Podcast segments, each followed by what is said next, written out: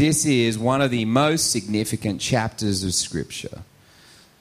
Chapter 9. Meanwhile, Saul was still breathing out murderous threats against the Lord's disciples. He went to the high priest and asked him for letters to synagogues in Damascus, so that if he found any there who belonged to the way, whether men or women, that he might take them as prisoners to Jerusalem. And as he neared Damascus on his journey, suddenly there was a light from heaven that flashed all around him.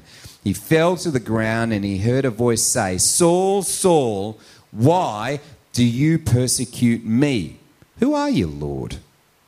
He asked. I am Jesus, whom you are persecuting, he replied. Now get up and go into the city, and you will be told what you must do. Men traveling with Saul stood there speechless. They heard the sound but did not see anyone. Saul got up from the ground, but when he opened his eyes, he could see nothing. So they led him by hand into Damascus. For three days he was blind, he did not eat or drink anything. In Damascus there was a disciple named Ananias, and the Lord called to him in a vision Ananias! Yes, Lord, he answered. The Lord told him, Go to the house of Judas on Straight Street Ask for a man from Tarsus called Saul, for he is praying. In a vision, he has seen a man named Ananias come to his place, uh, come and place his hands on him and restore his sight. Lord, Ananias answered, I have heard many reports about this man and all the harm he has done to your saints in Jerusalem. And he has come here with the authority from the chief priest to arrest all who call on your name. But the Lord said to Ananias, Go, this man is my chosen instrument to carry out the name before the Gentiles and their kings and before the people of Israel. I will show him how much he must suffer for my name. Then Ananias went to the house and entered it. Placing his hands on Saul, he said, Brother Saul, the Lord Jesus, who appeared to you on the road as you were coming here, has sent me so that you shall see again and be filled with the Holy Spirit. Immediately, something like scales fell from Saul's eyes, and he could see again. He got up and was baptized, and after taking some food, he regained his strength. Saul spent several days with the disciples in Damascus. Now, it's an extraordinary story. It's one that should fill us with hope that this is the great persecutor of the earlier church, and he becomes the great witness for the early church. In fact, we see the evidence of his extraordinary transformation in the passages that Chris spoke on. Rejoice in the Lord always, and I say it again rejoice. Let your gentleness be evident to all. This idea that the great persecutor of the church has now become the great witness, the great testimony to the power and the transformation that comes from Jesus. Damascus is a fascinating city. It sits on the uh, edge of the Arabian desert. It's uh, like an oasis city. So, for travelers to come into Damascus, uh, it was a chance to rejuvenate and refresh before a long journey ahead of them, you know. Uh, even today, Damascus is a significant city in Syria, it's the capital. You have this place of extraordinary um, rejuvenation where Saul is going to bring persecution against the followers of the way, breathing out murderous threats. This is a person on a mission to bring the followers away to extinction. But Jesus intercedes and said, You're going to be my witness. And suddenly, the man who is about to bring about persecution does a complete 180. Becomes the man who testifies to the goodness and the glory of God. It's fascinating to know that you can still go to Straight Street. It still exists today. You can walk down Straight Street.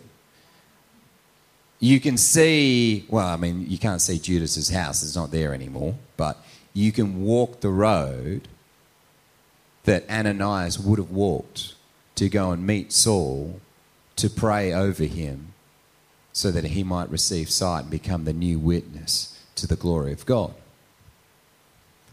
It is a story that is firmly cemented in history and becomes the springboard for much of the New Testament.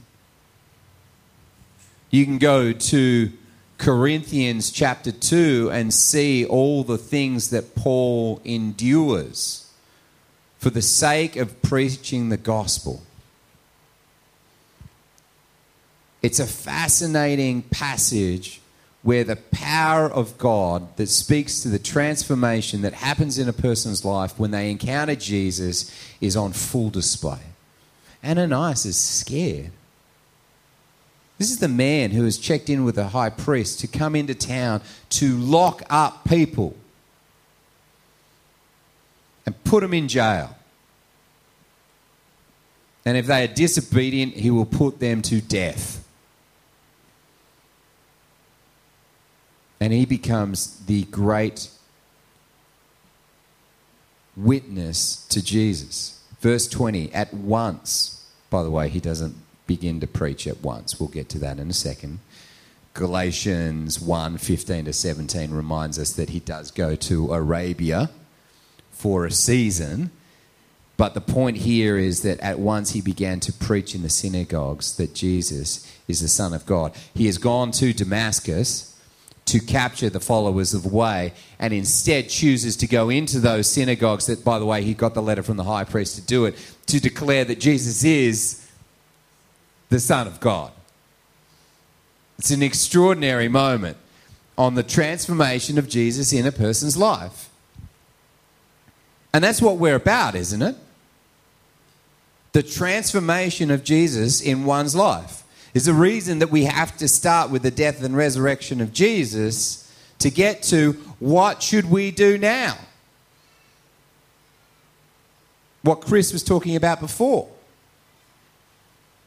The followers of the way are built on the fact that Jesus is the Son of God. So, how is a church do we get there?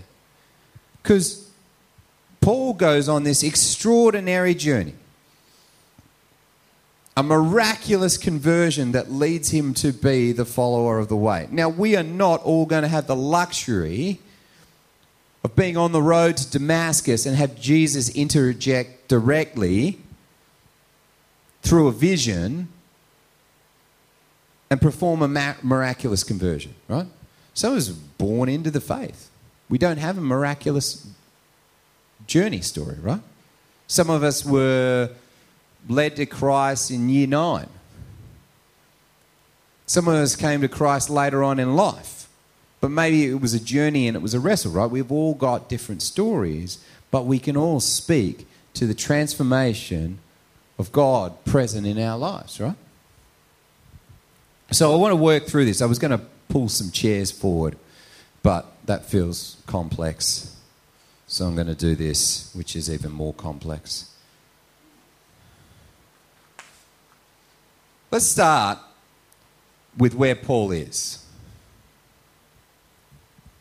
Paul is a potential contact. He is someone who is aware of the church, very aware of the church. Doesn't like the church, but he is very, very aware that there are followers of the way who are being a disruption to the church. Jesus sees that as a potential contact. Now we know how that plays out. Go, this man is going to be my chosen instrument to carry my name before the Gentiles and before their kings and before the people of Israel. Right? So we know that Jesus has a plan for this person. So what happens? Well, comes into touch with Jesus. Right? Is that we know that through a miraculous vision on the road to Damascus, Paul comes into a relationship with Jesus. Then he's got to figure out how to belong. Now, depending on how you figure this out,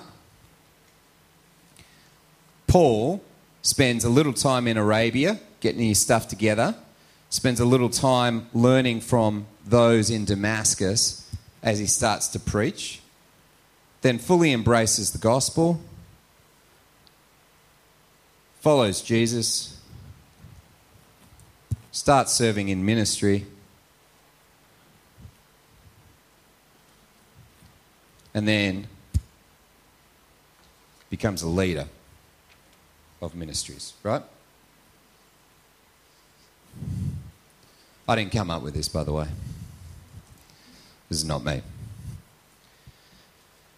But this is our journey. Okay? Transfer growth is where someone who was at a previous church comes and joins our church. Okay? That is a person who is following Jesus and is now going to get involved in serving ministry and leading ministry. Okay? Now, the best way that we do transfer ministry growth is by having a really great website, a really great podcast, a whole bunch of digital assets, and we make it really accessible for someone to listen to us before they step in the building. Why? Because research shows that 87% of people won't come to church until they have made a decision that they like your church. Okay? I've got examples of that in the evening service. We've got people who just walked in. I've been listening to you online. I love it. I'm coming here. That's, that's great. Happens right at the start of the year, okay? Five, six, seven is transfer growth. People who are like, I love Jesus. I love this place. I've been listening online. I'm going to come along. I'm not talking about that today. The question is, is how do we move someone from a potential contact to in touch, to belonging, to embracing the gospel. One, two, three, and four. Okay? Can I have a show of hands if you have a friend who is not a Christian? Keep your hand up if you have multiple friends who are not Christians. Awesome. Okay, pop your hands down. Now, it's really important to say this that a friend, I'm going to define friend, okay? A friend is someone that you have had over for a meal. They have been invited into your personal sanctuary. You have been to their house for a meal. You know their wives' names, you know their children's names, and you know fun facts about them that exist beyond small talk. You have spent some time personally praying for that individual. That's a friend. Okay? You have served or helped them out in a moment of crisis. Okay? I was over at a neighbour's house earlier this week, squeegeeing gross water out of his granny flat right? In a moment of crisis, go over, you help a friend. Okay? Doesn't love Jesus, though. Doesn't want to come to church. That is a potential contact. Why do we set the bar that low? Because Saul is the base of the bar. Saul is as low as you can put a bar. No, seriously. You, we're talking about a, a, a passionate persecutor of the church who has put people to death. It's a potential contact. Okay? Low bar. Thank you, Saul. The next phase, we've got to get them in touch. But yeah, I'm surrounded by some other Christians. Someone like Ananias. But I don't want to do it, Lord. I've heard all about him. He's not a good cat. He's coming here to kill Christians, persecute them, put them in prison. I don't want to spend any time with him. Right? Boss, he's, he's had a vision of a guy named Ananias who's going to come to his house and pray over him. Who gave him that vision, Lord? it was me. also, you're called Ananias, so you're the guy. Okay? So suddenly, now, our potential contact is in contact with other Christians. He's now in touch. There's a relationship forming here.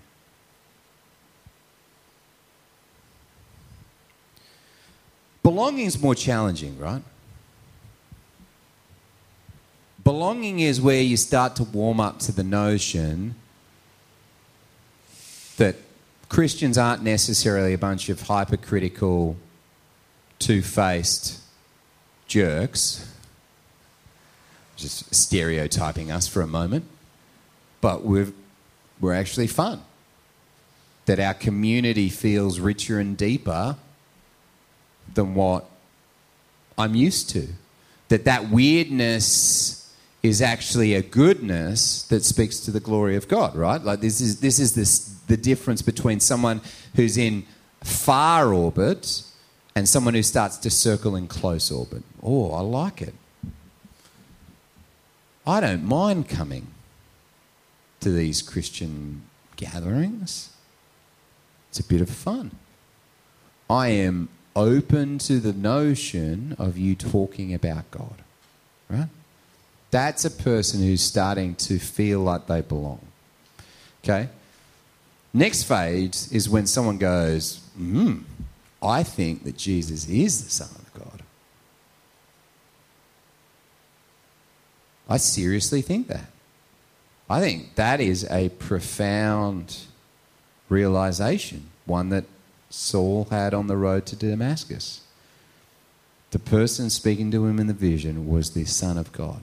So much so, I'm going to turn around and talk about it in synagogues. It's a big call, Saul. Following Jesus is a person who is now on that journey of discipleship, right?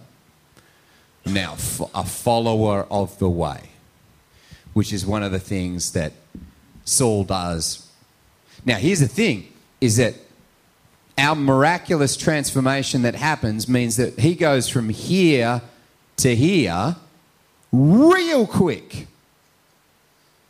He comes out of Straight Street at five.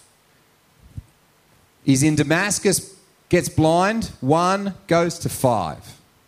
Awesome. And then, depending on Galatians and his time in Arabia, he starts serving in ministry and then leading ministry fairly rapidly. Okay? Goes one to seven real quick. It's awesome.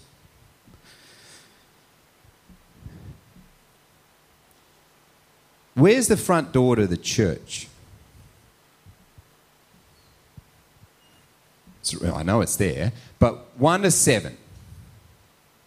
Okay, where does this take place at a church? Who's, who's at step one? No one. Okay. Two, three, four, five, six, seven. Okay, good. Here we go.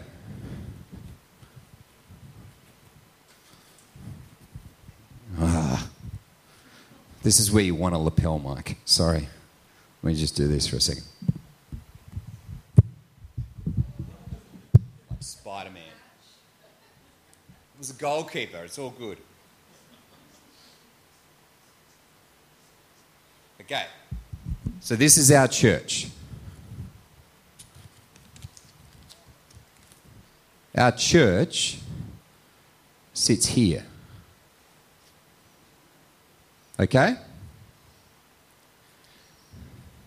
This is really important. At what place does Saul come into an encounter with Jesus? On a road to Damascus. He's nowhere near the flippin' church. Okay? Controversial statement bringing somebody to a Sunday service is not an effective evangelism strategy. It works some of the time, I'll give you that. Like it's not ineffective, but it's not the most effective evangelism strategy. Saul immediately goes to potential contacts in synagogues to share the good news of Jesus. He's not in a church yet. Now, home churches are forming. We're talking about the genesis of the church.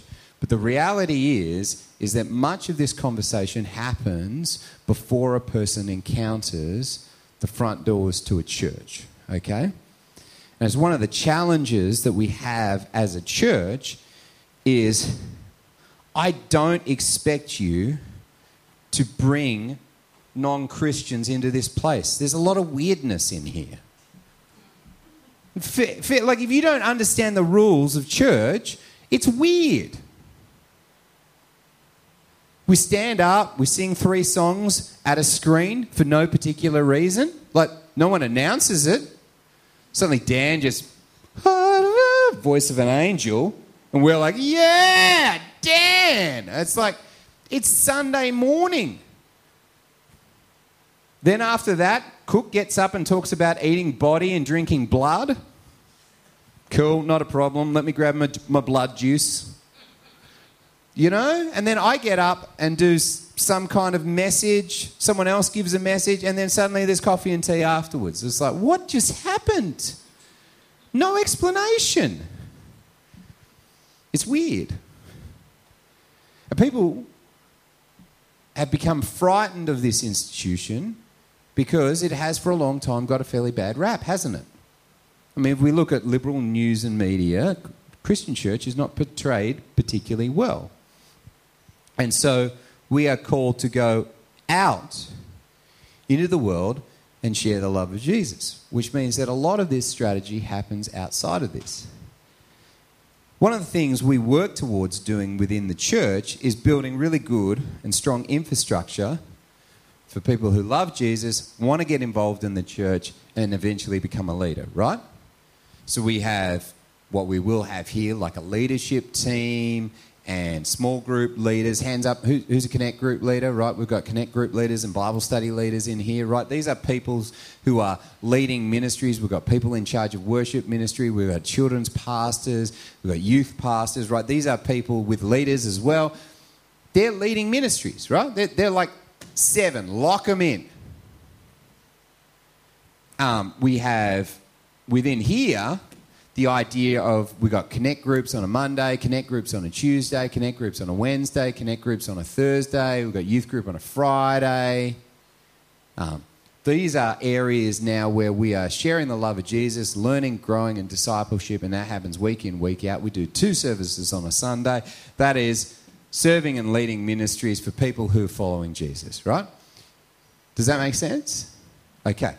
So the question is where does an alpha course reach a person? Somewhere here. Okay?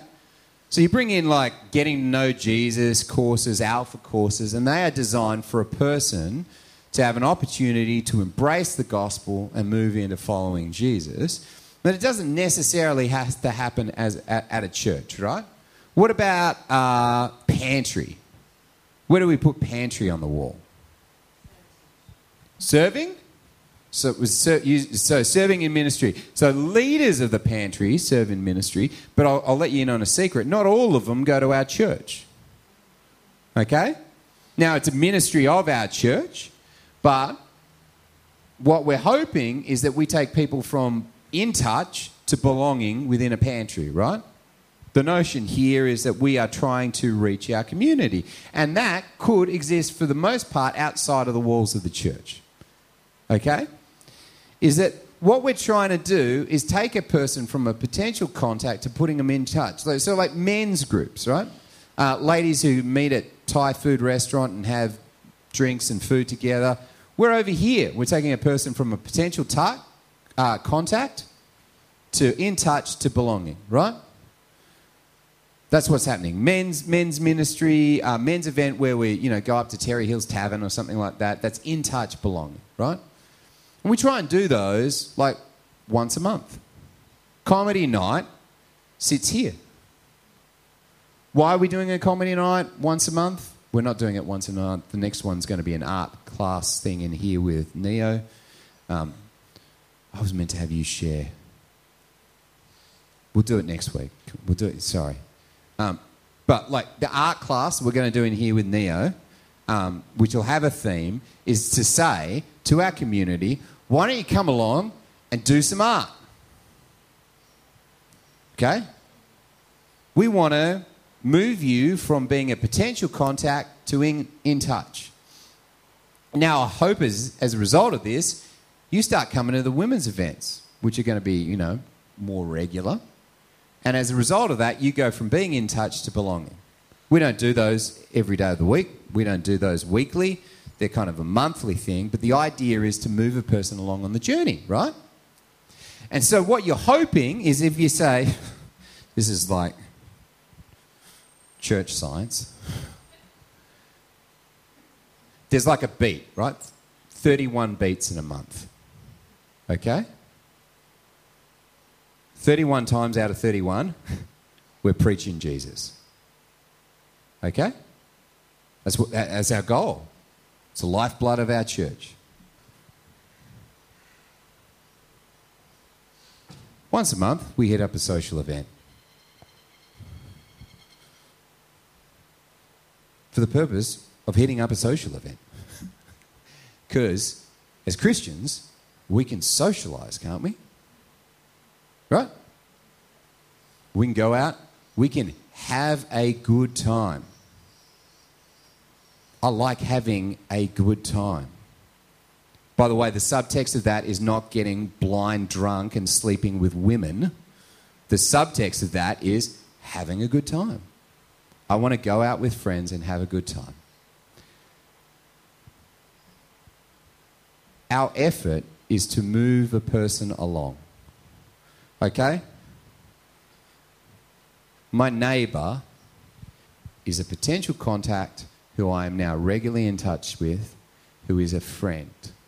My hope is, is that our church becomes a place where they can belong, then embrace the gospel, and then for the first time come along on a Sunday because they're ready to follow Jesus.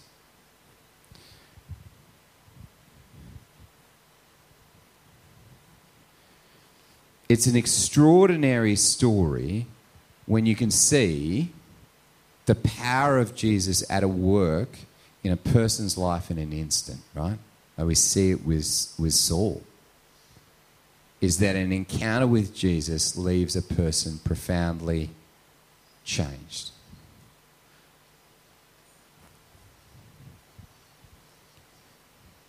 When do I share the love of Jesus? Is it here? No. I'm sharing the love of Jesus here. Everyone who is a potential contact is very aware that I am Pastor Duncan and I love Jesus and I like to share Jesus with them. Those who are in touch with me know that even more and often say to their friends who come over to hang out with us, this guy is probably going to talk about Jesus at some stage. Prepare yourself. Right? But the pizza, this is just to buddy you guys up because we've had two attempts at this. The pizza is so darn good. And the sauce is so well crafted. And the cheese blend is so secret. They keep coming back for more.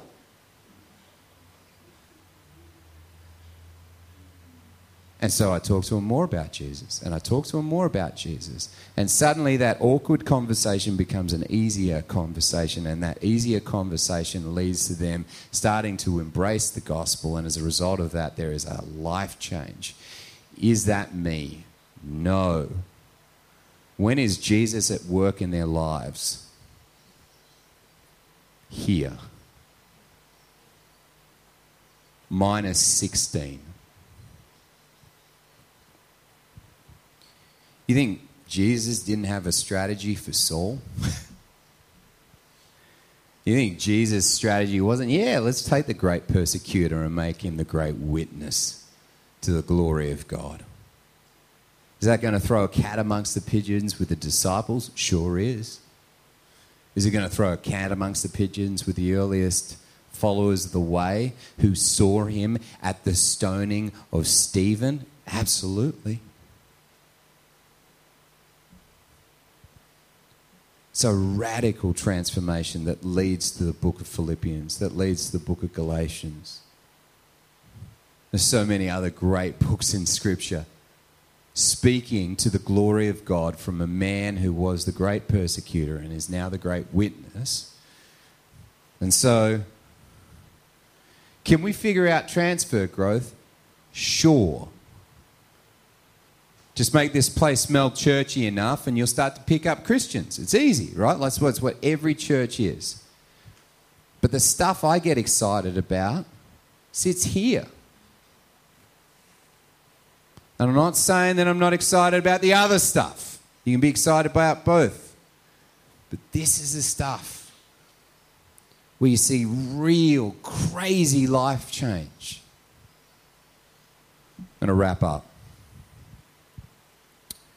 I had a, um, a buddy in the States who was an ex uh, gang member uh, for a Mexican drug cartel in Los Angeles, right? And he, he relocated to the area we were in in Arizona. Um, still had all the tattoos, like just, and the low rider, which was a lot of fun to ride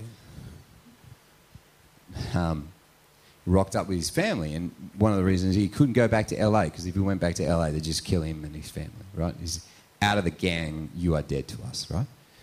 Profound encounter with Jesus, complete life change. And this guy looks like he's killed a man, right? I don't know if he has. You don't really lead with that question. um, completely different human, right? Soft, gentle, tender with his children, loves Jesus, right? But still carries all the signs of who he was in the former life. And um, I remember this one time, um, my family came over to visit, and they're like, do you have any problems with Mexicans? Because we're right on the border. And I was like, a little bit racist, but sure. Um, no, it's been pretty good. So I text him.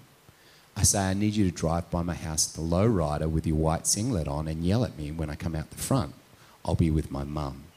Play it up. He loves this stuff. So he can. I'm like, oh, I'm sorry, mum. You're going to have to see this. And so I walk out the front. I'm like, hey, what are you doing? And we have this pretend fight. And my mum's like, oh, my son's going to get killed. Like, don't. And I was like, you know. And so I start chastising him. I'm like, what are you doing? You get off my property. And how dare you play that music really loud? I'm not having trouble with Mexicans in my neighborhood, right? And he's like, oh, I'm sorry. And so he's like, very apologetic and drives off. And my mum's like, I thought you said that there was no problem with Mexicans in the neighbourhood. And I'm like, well, I took care of it, didn't I? Go back inside. About 10 minutes later, he rings the doorbell and he, I just invite him in for a coffee. And my mum is like, I'm like, oh, this is the guy. And I said, by the way, there's no problem with anyone in our community. We're all children of God and we've all been redeemed. Um, but you could see the moment you started talking to this individual, the presence of Jesus upon him, the Holy Spirit at work in his life, right? From the outside, he looked like a thug. But all it took was one sentence from him, and you knew he was changed on the inside. It's the same encounter that these people are having with Saul, right? This great thug, persecutor, from the Jewish sect, the moment they encounter him, all of them at the synagogue go, This guy's different. This guy has changed. I live, I live for the moment that happens somewhere here where a person goes, I love this. Promised Andrea I was going to wrap up at 11:30. I'm sorry I didn't. No, I know. I promised. Let my yes be yes and my no be no. Forgive me, Lord. I live for that moment. It's so good when you see it happen. You want to see it again and again and again and again and again. I want that for this community. Right? I don't want to. I mean, transfer growth is nice. You know, like it's fun. It's fun picking up new Christians who know what the game is about. But oh man, how much more fun is it when guys who don't know the rules are sitting in the community trying to figure it out, right? And we just got to be gracious and loving and compassionate. It's one of the things I love when I read through Acts. The early church is like a mess. Is a, they don't have any of it figured out. But they're gracious, they're humble, they're compassionate because we want you to embrace and follow and serve and lead. And we're willing to go with you on the journey. Let's pray. Lord Jesus, you are good. You are good all the time. And Lord, through seasons of doubt and uncertainty, we know that you are present, that you are active, that you are impacting people's lives. Put us into contact with those people, Lord. That we might be present as your witnesses, bearing good news to the testimony of who, who you are, so that they might be transformed forever. Let us be encouraging, compassionate, humble, gentle, loving. Lord, that we might be servant minded in everything that we do. Amen.